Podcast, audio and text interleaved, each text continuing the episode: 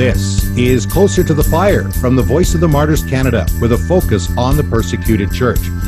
When a Muslim comes into a relationship with the Jesus of the Bible, it is both very exciting but can be very dangerous, and in some cases, persecution soon follows, including imprisonment, torture, and in some cases, even death. Over the years, I've met many men and women, teenagers, and even children who have left Islam to follow Jesus, knowing the risks of that decision. On this episode, I'll be talking to the daughter of a former Muslim who spent almost two years in prison where he was tortured for his faith while dealing with a serious health issue. But during this time in prison, he led more than two dozen Muslims to Jesus. Now, because of security reasons, we can't identify the father or the daughter or the country they fled from, but we can tell you it is in the Middle East. The family is now out of the Middle East and waiting to come to Canada through a church sponsorship program. Now, later and closer to the fire, I will be talking to Jenny Miedema of Remember Ministries, and that is an organization that partners with churches in Canada to bring Christian refugees to this nation, why that's important, and how you can also get involved. But first, let me introduce you to Sarah. That's what we're going to call her. And if you are listening to this podcast, we have also hidden her face. Sarah, welcome to the program. Thank you very much for having me. And I'm really glad that I can do this interview with you. Oh, we're sure glad to have you as well. So let's go back to 1993. Your father left Islam in a Muslim country to become a Christian. Of course, that's very dangerous. What led up to that decision, Sarah? Yes, my dad became a Christian in 1993. But before uh, 1993, before he decides to announce that he was a believer of Jesus Christ, uh, he had uh, many questions about Quran, uh, Islamic religion, and the Prophet Muhammad. And he would ask these questions to the religious men of Islam, but he uh, he never got the answers that he wanted, and that made him to have even more doubts about Islamic religion. And that's when he decided to meet Christians. Um, and uh, ask them these questions that he had. Maybe he, at that time he would get answers, which he did. And uh, after having many dreams of Jesus Christ, he decided in 1993 uh, to be a follower of Jesus Christ. Yeah, we hear a lot about Muslims that have had dreams, and that's how they become Christians. But it's a part of the process, so they then have to talk to Christians, uh, and and that was very dangerous for your dad to do that, especially in a Muslim country. Yes, that's true. It's very dangerous. And that was the reason why he was rejected by his friends and family, uh, even by his parents and siblings. Uh, they did not want him. And uh, even from my mother's side, uh, they were both rejected because they, uh, they converted to Christianity. Yeah. So five years later, your mom became a Christian. So what was it like for you growing up in a Christian family? And you also have three brothers as well. Uh, but for as a family, uh, being now minorities in a very strong Muslim culture. Yes, that's true. Uh, my dad uh, became a Christian in 1993, and then following in 1998, my mom became a Christian uh, when she was uh, giving birth to my youngest brother. Um, and while she was delivering she she had a, a dream of jesus christ. And that's the day that she decided uh, because it, she was in a very uh, difficult situation of giving birth. And uh, it was proved to her that she needs uh, to follow jesus christ. But then afterwards because she also followed jesus christ with my dad then she was also um, hated by her family and all people around her and of course it wasn't easy for myself and my siblings to live in in a, in a family that the parents have converted to christianity even though we are born as christians we can say. Um, at home we had a totally different world than the, the world outside. Even in school we had to sometimes uh, hide our religion because uh, we were hated for it. Uh, nobody accepted the reality that we have converted to christianity because when we are born in such a country, um, it's decided from the first moment uh, on our um, uh, personal IDs or let's say um, birth certificates uh, what our uh, religion would be. So our religion was Islam. were you ever frustrated because your family were Christians and you weren't being as accepted in the greater society? Uh, I cannot call it frustration because my parents are uh, were very loving parents, and uh, the Christianity world that we were raised in was a was a very kind, peaceful world. Um, we actually hated the outside world because it was not fair to us. Um, other kids were uh, were were very strangers to, to us. So um, we were very happy, to be honest, with our religion and beliefs, and we always thought from a very young age that they were going in a wrong way and we were doing the very right thing not only were your parents Christians, but your dad was a pastor. Uh, did that add to the problems in terms of being ostracized and going through difficulties in your culture? Yes, my dad being a pastor in the church definitely was uh, something more serious, and we had to. Um, uh, the thing is that uh, in school we have to uh, be taught an, an Islamic class and that's by force. Uh, we have no option to say no to it because we are born as Muslims and our identity proves that. So if we say that we are Christians, then that will cause um, more serious problems to my parents. So we definitely don't go into that question and we don't ask uh, our teacher to leave the class. Um, and then my dad being a pastor, more people heard about this and more neighbors uh, figured out what our uh, father's um, job was and of course uh, our our friends and families and neighbors and whoever we would meet they would start uh, questioning us um, what was our dad doing and um, the situation was more serious was becoming more serious in a moment, sir, we're going to talk about your father being arrested in 2011. But prior to that arrest, were there some other difficulties and problems and persecution that you and your family were facing as a result of your? I mean, not your dad was not only pastoring a church, but he was extremely active in, you know, spreading Christianity and humanitarian work and all those kinds of things. So, were the things that were going on before the arrest? Yes. So in 2007, uh, my dad um, my dad uh, decided to have a have his own church. And that's when uh, he got extremely active in christianity world. And uh, more and more people started to come to our church. And more muslims were converting to christianity. And then later on my dad also started to get extremely active in the humanity uh, activities with uh, foreign uh, organizations that were in, in our country at that time. And that led uh, even the people that have not heard about my dad and the church, they started to, to hear about, which was something that the government did not like at that time. So they took my dad to prison for seven days in 2007. Um, and they told him you we can release you only under one condition is that you have to close your church because we know that you are Christian, but you as a as a born Muslim, you cannot have this right. There is no such a such a right in in in the law of my country. So the only solution is to close this church, and that's what my dad did as soon as he was released.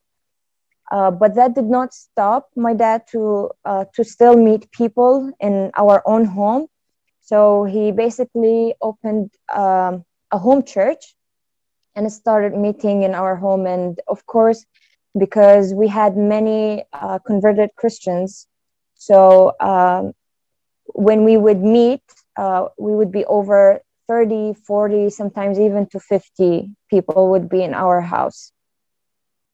Your father knew that there was huge risks, at even meeting in homes and trying to be careful uh, and having a wife and children, did he ever consider maybe that he shouldn't be doing, you know, Christian ministry, that maybe just keep even a lower profile? Yes, uh, my dad was aware of the uh, dangerous situation that uh, we would go through because of his decision. Uh, but the thing is, from the beginning, uh, my dad had this vision of having the church um, in my country, there are no much people supporting converted Christians, uh, people who have come from Islam. So it was something that my dad tried his best to help pe- uh, such people like us, like my family. So he did all that it takes to still be connected um, to Muslims who are willing to to come to Christianity. Uh, and even at times where he was so concerned and afraid of this idea, uh, my mom would always encourage him and say that you know Jesus will uh, will help us. He will protect us. So don't worry about this. And when the uh, there were times, to be honest, that even us and uh, even myself and my siblings have uh, told my dad maybe this is the day that we should stop this uh, because people always pressured us. Uh, neighbors always questioned us. As soon as we would go to the yard or open open the door, they would look at us in, in very strange looks. Uh, it was not something normal to have so many people, so many strangers uh, hanging around your house or coming in, uh, into into your home. So to them, this was definitely something questionable. Sarah, how did that impact your faith with all that was going on? You knew that you were in constant danger. Uh, your parents, though, very passionate about sharing the message of Jesus. But how did that affect you? Um, at that time, I, I know when people hear it, they probably um, think of us. We were uh, maybe we were very uh, small at age and we did not realize what was going on. Maybe it's true, but at the same time, when I think back, I I can see how the Holy Spirit was working uh, through my family um, and through us. Uh, you know, we we didn't even though we knew about the danger that we were living in, but still the love of Jesus Christ and the vision that we had for our country was stronger than being afraid and being quiet and hiding our religion and our beliefs. There was something that when people ask us, What are your beliefs? we could not lie about it. Uh, simply, we like even some friends of us when they they hear about our persecution they ask us why didn't you hide why didn't you say in that situation that no i am not christian or why did you not ignore that question it was something at that time that we could not do and i believe 100% that was from Jesus Christ because there were so many people that needed to hear about Jesus Christ and what happened to us as per- persecution, even though is like we are still hurt from it uh, because it's definitely something not fair that happened to us, and nobody has to be persecuted for their faith. Nobody has to hear anything hurtful because of what they believe in. Uh, but at that time, we did not care. And I like how you say that too. You know, it's difficult to go through persecution. It's not pretty. We never try to glorify persecution in any way. It it hurts families. Uh, you know, people like your father imprisoned, and your family was, you know, put into turmoil as a result of that. But Sarah, was it understanding also what the Bible teaches about persecution that helped you and your family withstand all the things you were going through? Yes. Um, you know, if you look back to the examples that we have in the Bible, uh, most of them did not have a pretty life. They did not have a pretty experience of living in Jesus Christ. They were all persecuted, hated, uh, not loved. Um, and I think that's normal. Jesus himself was not loved by the people that even had to love him for what he was. So, why I don't blame such people. I don't blame the people that hated us and persecuted us because, just like Jesus said, uh, they don't know what they are doing. They don't know the true way. They don't know the true God. So, how would they know how to treat us for our faith? Well, Sarah, I certainly can see your spiritual maturity there, you know, being raised in a home where your parents are so passionate about Jesus and, you know, for others to come to know him. Uh, amazing. And I'm looking forward to meeting you and your parents when you arrive in Canada. But let's now talk about your dad's story. And again, we don't want to endanger you or your family. So we're not get into all the specific, the details, and, and we will at a later date, whether on this program or 100 Huntley Street.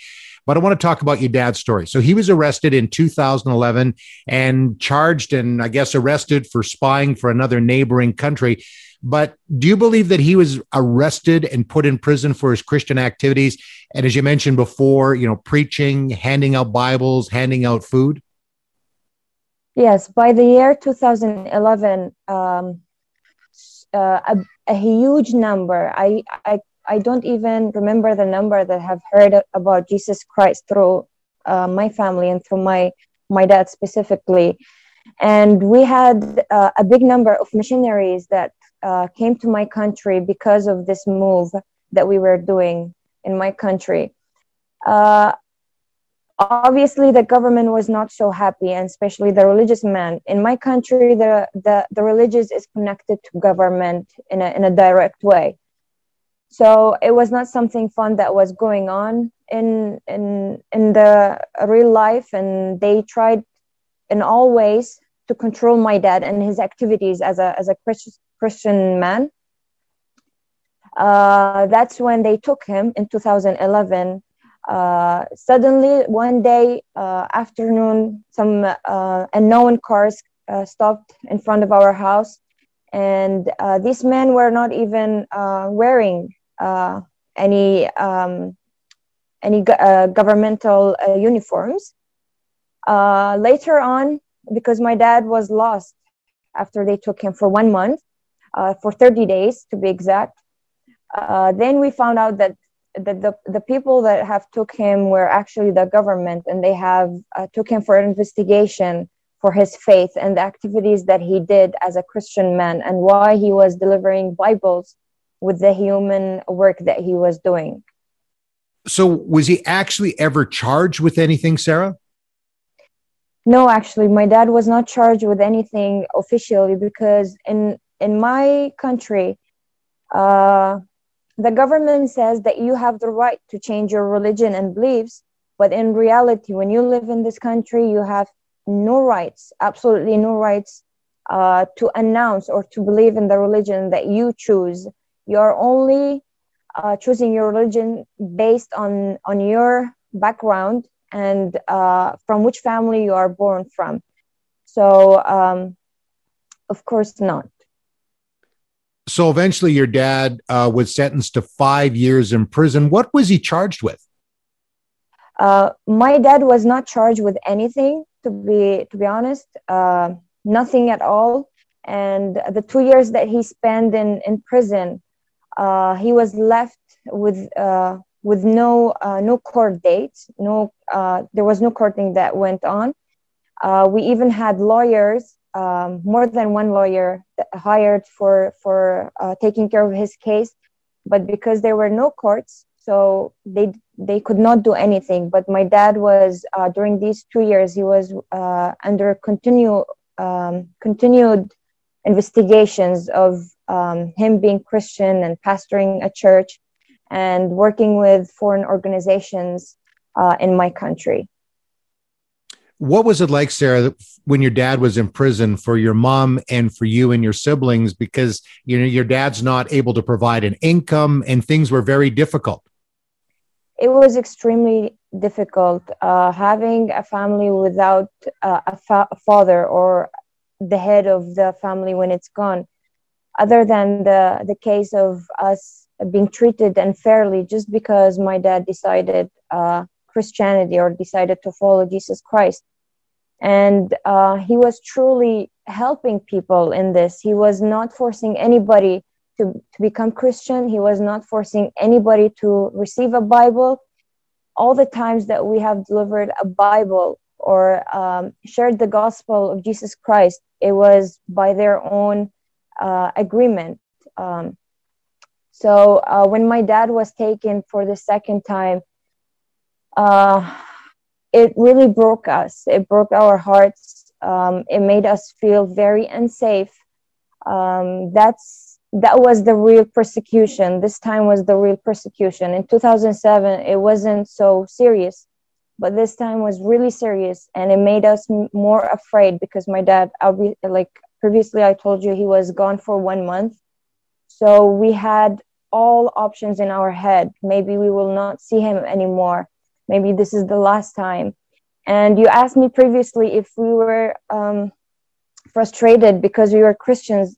Um, when we were like before that time, before the uh, imprisonment of my dad, it wasn't that feeling wasn't there. But in 2011, when my dad was taken, yes, uh, we felt all all the frustration, all the worriness that someone can have because of being treated that way. How is that affecting your faith, Sarah, and also your mother and your brothers? Um, it definitely made our faith stronger and it never lessened the level of, of, the of our belief in Jesus Christ but um,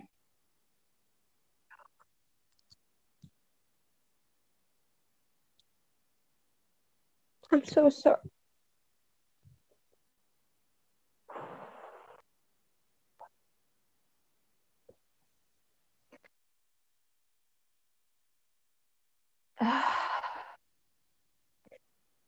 you know we love jesus christ and there is nothing in the world that that can make us just to take a step back from from our faith and what happened in 2011 was only I'm so sorry. Can I can you give me a second? Yes, um, when my dad was taken in 2011, uh, it was it was really really hard. Um, everyone sobbed, everyone cried. Uh, I I remember um, there were nights that each one of us would would put our heads on the pillow and we would cry ourselves to sleep. Um, we would be scared of the of any sound that would come out from the windows or the doors. We would be scared of any phone ringing. Uh, we were scared of almost everything around us at that time. Um, for some time, we we locked ourselves um, because we we were now not not only afraid for my dad that was in prison in a, in a really bad prison. Uh, the prison that my dad was in it wasn't a good one. They tortured him. They treated him very badly. He was kept with a huge number of prisoners in one room uh, as he says, he did not even have uh, the space to lay down at at night. Um, so there were so many things uh, that scared us as as that uh, in that time. Uh, but to be honest, the only thing that kept us strong and kept us to this day was uh, the Holy Spirit kept reminding us that this will go away. This will be re- uh, solved. Uh, my dad would be re- released. Uh, we knew that my dad would have a bad experience in prison, but we definitely knew that one day he would be freed. Uh, and the fear of of losing him was only from from Satan, because uh, the promise of Jesus Christ is greater than than our fears and what what goes on in our head you know, Sarah, when I hear your story and I see your emotion, I'm reminded, you know, what the Bible does teach us that, you know, when one part of the body suffers, we all suffer, and and our hearts go out to you and your family. Um, the bravery uh, that you have all showed is is so amazing, and we so appreciate you. And and I know reliving the story is is not easy, and I appreciate you doing that today. And uh, again, we're looking forward to your family getting into a place of safety into Canada, and some of the traumas that you've gone through uh, can be healed. And uh, we're going to be praying for you and your family as we're hearing your story. Uh, let's go now back to your dad. He was taken to prison, and as you said, one of the most you know terrible prisons in that particular country. He was mistreated, and also, Sarah, he had a serious medical issue as well. Yes, uh, the prison that my dad was living in was not in a good condition. Um, uh, they were not uh, seeing the sun so much, and um, uh, and the first ten days that what my dad was taken, he was basically tortured um, by putting him at night in a very tight room, in a very small room where he could not lay down, and it was really really dark with no windows only had one door and um, the when morning would come come out uh, the guard would uh, blindfold him and chain his uh, legs and, and hands. And uh, they would walk him to somewhere that he could not ever see it because he was kept blindfolded the whole uh, time. But he could tell that it was somewhere outside in um, uh, in in the sunlight because he he started to feel the heat. Uh, my dad was taken in July 2011, so it's really extremely hot in my country at that time. Uh, if you stay out for for let's say five minutes, you get you get sunburn because because of the heat. And adding to that, they would uh, set uh, forced to sit set him down um, between three compressors, uh, blowing very hot air on him. So he suffered from burns on his skin, whole, his whole skin, his hands, his legs, his face, uh, anywhere that uh, this hot air would blow on it. Um, and because of that, my dad lost uh, lots of weight. Uh, when we uh, when we were able to visit him later in prison, uh, we could not wait his uh, uh like we would uh, we couldn't wait him to know exactly how uh, how much he was, how many kilos. He looked like my middle brother. So my middle brother is like 60 to 65 kilos so that's how my dad looked at that time. So uh, he was pretty skinny. He had lost lots of weight, and and before my dad goes to prison, he was about 95, 100 kilos. So you can tell the difference very much. And his skin looked very, very dark and very uh, harsh. So um, we asked him if you have got any burns and that's when he said yes because of, of the sunlight and the uh, hot air blowing at me for 10 days and during those 10 days my dad would uh, they would only serve him uh, at the end of the day a piece of bread and a glass of water um, and that happened repeatedly for 10 days then after 10 days he was moved to uh, another room with 20, 25, or 30 at times uh, uh, other pr- prisoners in, in the same room. And my dad says he w- at times he was not able to lay down uh, because the place was so crowded and so tight. Uh, and this room also did not had any windows or air, um, like clean air. So uh, it was more uh, difficult for him and made his health even worse.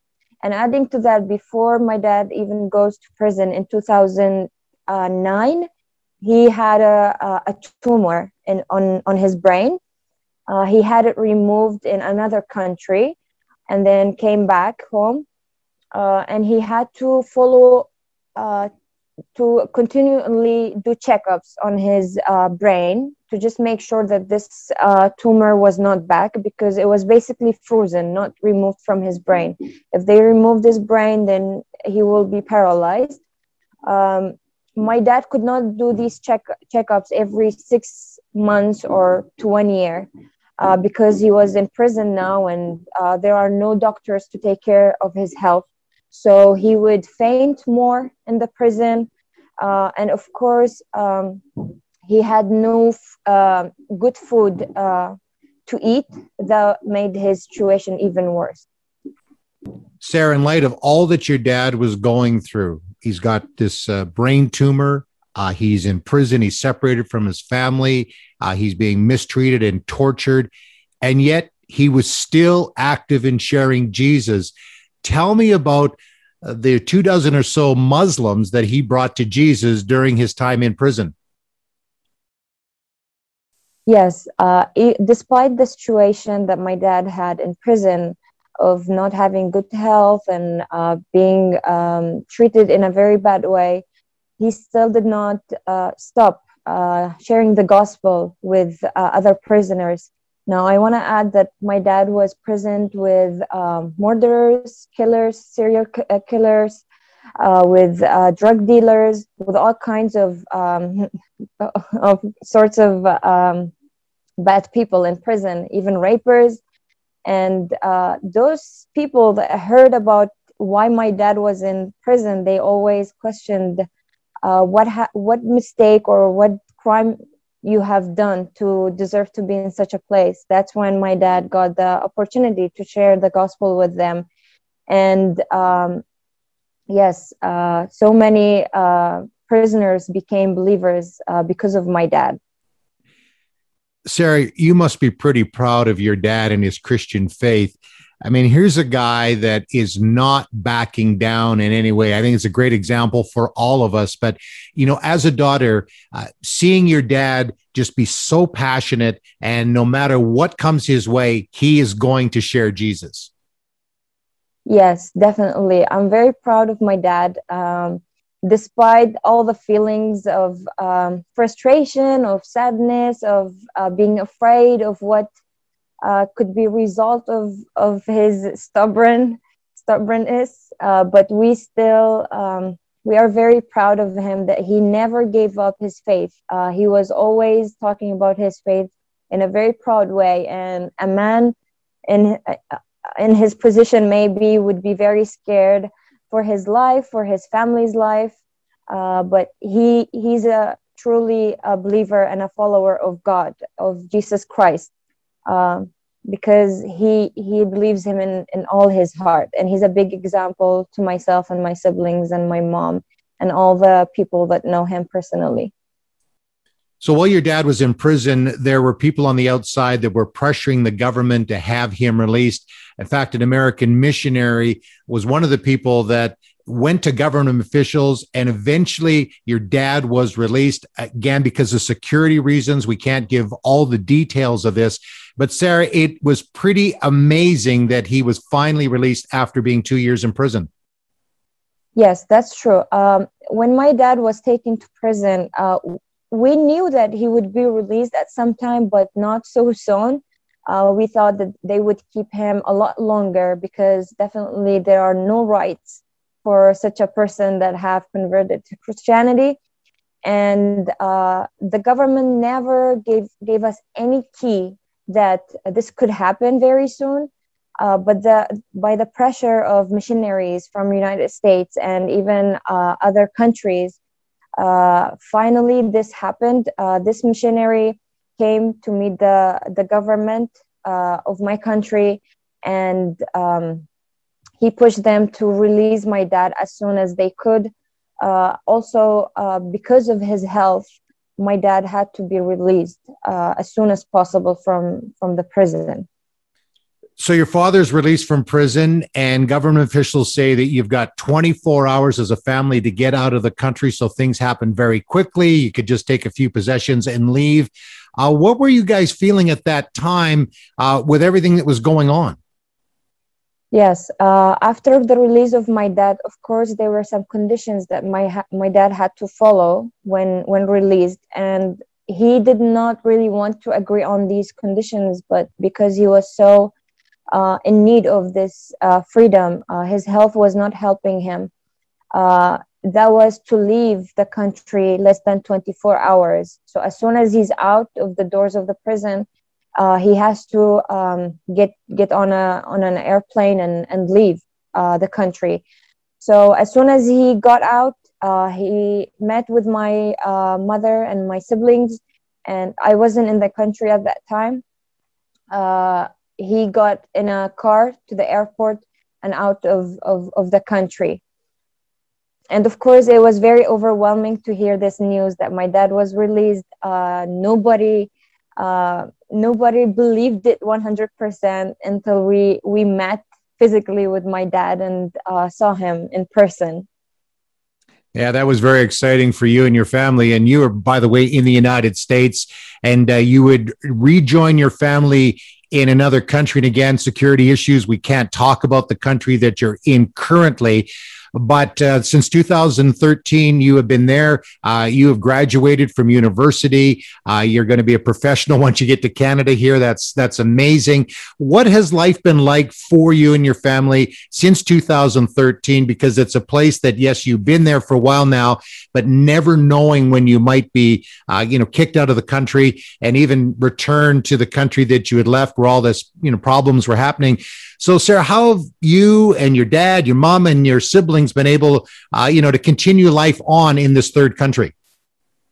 After 2013, when uh, I met with my family and my dad was out of prison, then we uh, we decided to focus more on our resettlement. Um, even though my dad had second thoughts of going back to the country, despite that he has already agreed on the government's condition of not uh, coming back to the country. Uh, so it was really difficult to convince my dad that this was very dangerous. Um, he had like like an issue of not um, not realizing or not wanting to believe uh, the dangers that he could cause. So we we had a difficult time convincing him. And then when uh, when we got to the point of uh, now, like the country that we are in, uh, we seek uh, refugee, of course, and we wanted to continue life. Uh, my siblings and I, uh, we were willing and wanted to continue our education, of course, because uh, it stopped for a few years when we were back in our country because of the the situation that we were in. So we were very happy and glad that we are back into education again. Uh, my dad still did not stop preaching the gospel. He still uh, found uh, people to share the gospel with. Uh, we found a church that uh, we would go uh, we would go to every week, and we had um, done many other activities with the churches uh, here in this country. Uh, but it's still and this is one of the this is disadvantages of following Jesus Christ. It might sound very weird to um, unbelievers, but I think Christians um, realize that there is no re- real resettlement when believing in Jesus Christ and doing his work uh, because our real world is not this one. Um, one day, at one time, we will be with Jesus Christ and have our full freedom.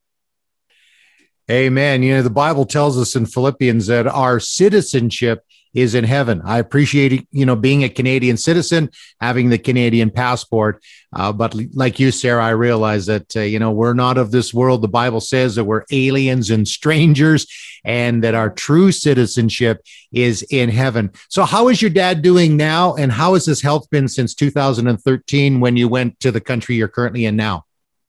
Uh, when we first arrived in this country, my we immediately also started uh, checking up on my dad's health and doing lots of um, medical examination on him.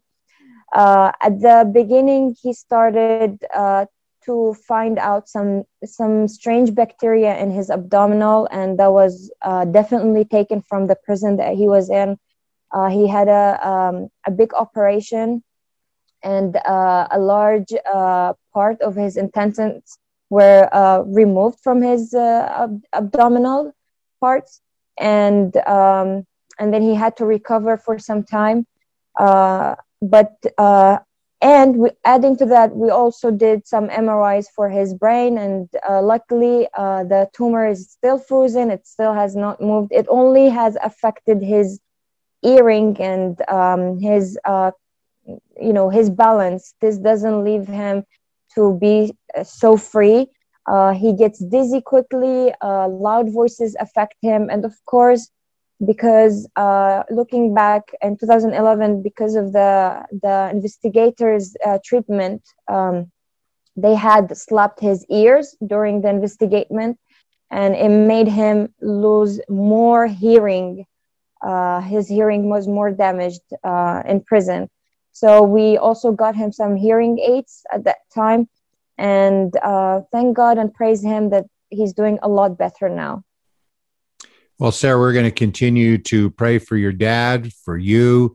uh, your mom, your brothers, and that uh, you'll soon be in Canada.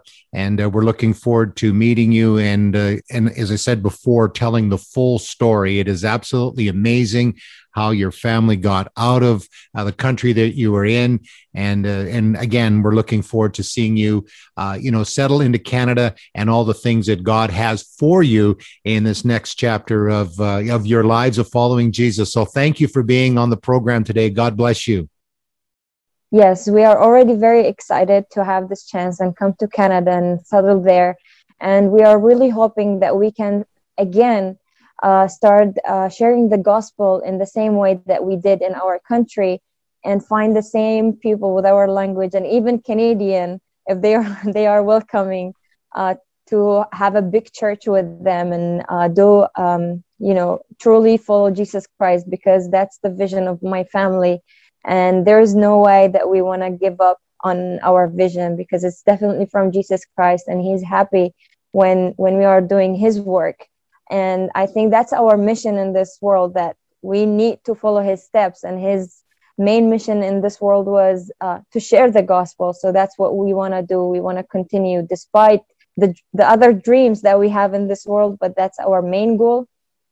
And we are really happy and really excited to uh, restart that in in canada hopefully well, hopefully, and you know, very, very soon. Okay, we're going to believe that you're going to be here very, very soon. Thank you, Sarah, so much uh, for joining us. You're a very inspirational person, and appreciate uh, you and your family. Uh, please pass on our greetings to your mom and dad and to your brothers, and uh, we'll look forward to meeting face to face real soon. So, God bless you, and thank you. Yes, thank you very much, and I want to thank you personally, and thank you, Jennifer uh, from Remember Ministries for all her hard work and for um, doing everything that takes uh, to bring us to Canada. I am very grateful and very blessed uh, to have you all in our lives. You you are all angels sent by God to us. Yeah, thank you so much, Sarah. Wow, that was a very powerful testimony. And uh, she mentioned Jenny, and that Jenny is joining me right now. Uh, her name is Jenny Miedema of Remember Ministries. That's an organization that partners with churches in Canada to help bring Christian refugees to this country. Jenny, thank you for joining me. Yeah, thank you very much for having me, Greg. That was a very inspirational testimony. What an amazing young lady. And uh, we are so excited uh, that you're getting involved to help families like uh, Sarah and her family uh, come to Canada. So let's talk about uh, Remember Ministries. How did it all start? Um, I got involved in refugee sponsorship uh, just really through God putting it on my heart um, and approaching my own church to begin some sponsorships and then God really just grew that into a dream and a vision for for more. And so I founded Remember Ministries in 2020 um, with a focus on uh, working with churches to do private sponsorships for refugees who were persecuted Christians. So, Jenny, how did you get involved then in this particular case with Sarah and her family, and then finding you know church to sponsor and all the things? How did how did that take place? Um, it's actually such a God story, Greg. Um, but God had led me to found this new organization, Remember Ministries. And then two days after we received our uh, incorporation, I, I had an email from a friend of mine in Ontario asking if uh, there's any chance I would be able to help find a sponsoring church for a family that he knew that was in great need he didn't know I had just started an organization to do this very thing. Um, and so I, I took it as a sign from God and I said yes in faith, and uh, and so I began uh, the process of looking for a church, and and really it was just uh, God connecting me and having the right conversation with the right person, and led us to this amazing church um, in Hamilton, Ontario, who, uh, you know, God had been growing. I think a certain dream to get more involved and they just poured out their hearts to make this happen. We put it together in an extremely short period of time, just several months. Uh, this had happened because somebody who knew uh, Sarah's family had a dream. They live in Canada and they had a dream about the family that they were in, in need. Um, and that had led to this conversation that had come to me. Uh, jenny can you help us find a sponsoring church? And so god was the author mm. of this uh, sponsorship right from the start right through to finding a partnering church and to submitting the application. And he is still he is still in charge of it. He will bring them here. So yeah i just praise god for all that he has done. Yeah, and uh, we met actually through a mutual friend, and and I've got involved in church sponsorship, at least connecting churches uh, to families, and there's so many of them, uh, Christian refugees that have fled persecution. It, it, can be a bit overwhelming, but the thing is, we can do it one person, one family at a time. So that is something very, you know, important to remember. Uh, so, Jenny, how do churches then get involved and uh, you know, because people will think, oh, you know, there's thousands and thousands of dollars, and what's the commitment? And again, as I said, I've been involved in this, and I've seen, as an example, uh, several churches in Lookout, Ontario, uh, that got together. So I think there's four or five churches, and they have sponsored two families so far from Pakistan that are here. They've got two more families they've sponsored uh, from Syria, and this is a small community in northern Ontario. Um, and, and, when I was challenging them, said, you know, I, I really, in my heart, I think we we need to do this. We need to be concerned about our brothers and sisters in Christ that really have no option. They have to leave their countries. Uh, they're, you know, living in a, you know, like in Sarah's case, a country that they can't stay for a long period of time. So, how do you encourage churches to get involved? Uh, really, I like to share with churches um, uh, what God has shared with me, and that is that is really who we are um, as members of the body of Christ. And what does it mean to be part of this global body in 2022? Um, because we are able to be more connected than ever before, uh, no matter where people are in the world. So I can build a strong relationship uh, with with refugees on the other side of the world. With persecuted Christians, I can bring encouragement, but when they are in desperate need, I can also bring help.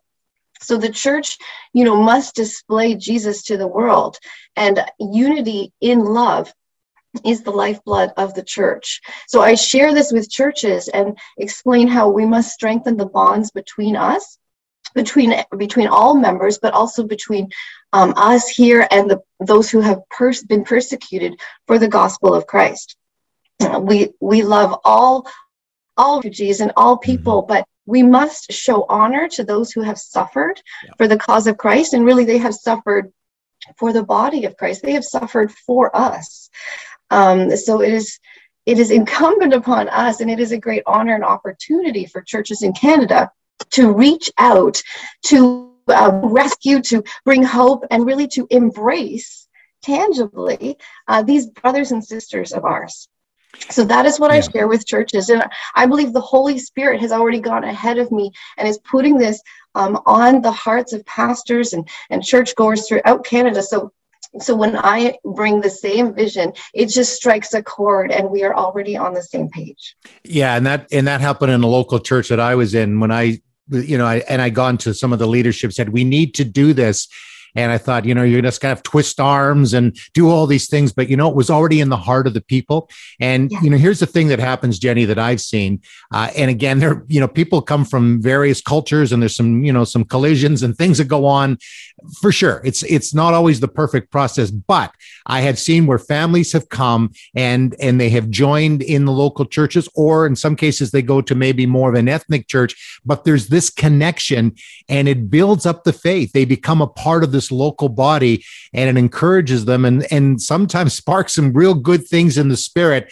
I just so recommend that churches get involved. Now, I just want to do say though that the Voice of the Martyrs as an organization, we don't do church sponsorship. And the reason that is because we're working in the country and we would get overwhelmed. So that's why I appreciate people like Jenny, uh, me personally, Greg Musselman, Christian in Canada, I have a heart and a passion for this as well. And and I'll and I'm talking to churches as I'm traveling and speaking on behalf of the persecuted church. So we need to get involved. You have a website, rememberministries.com, and you get a hold of Jenny. She can answer your questions. And again, I would encourage you to be at least praying about it and seeing what the Holy Spirit may say for you to do. Reality is the needs are many. There are so many desperate people. I know you and I, Jenny, we go back and forth on emails. We talk and, you know, consider different families, and it brings us to tears because we can't sponsor every family, but we can do our part. And I just am so passionate about this. And and talking to Sarah today, and uh, you know, both of us were in tears as we listened to her story. Uh, they have been through so much trauma, and we're looking forward to them coming to Canada so that they can just heal up and and I can tell you that her dad wants to go back to the particular country where he was brutally persecuted because of his love for Jesus. He knows that the hope is in Christ. So Jenny, thank you for all you're doing. Um, and again, we're looking forward to a celebration soon in Ontario. Uh, we're we're going to all be able to break bread together uh, with Sarah, her dad, her mom, her brothers, and it's going to be great. And we're going to continue to, uh, you know, help families come to this country. So God bless you and all you're doing. Thank you so much, Greg, and God bless you and all that you're doing. You know, it, God is our only hope and he gives us this great love for one another and there's much joy in the work that we do isn't there? There is so much joy. It's hard there's painful there's frustration there's all those things.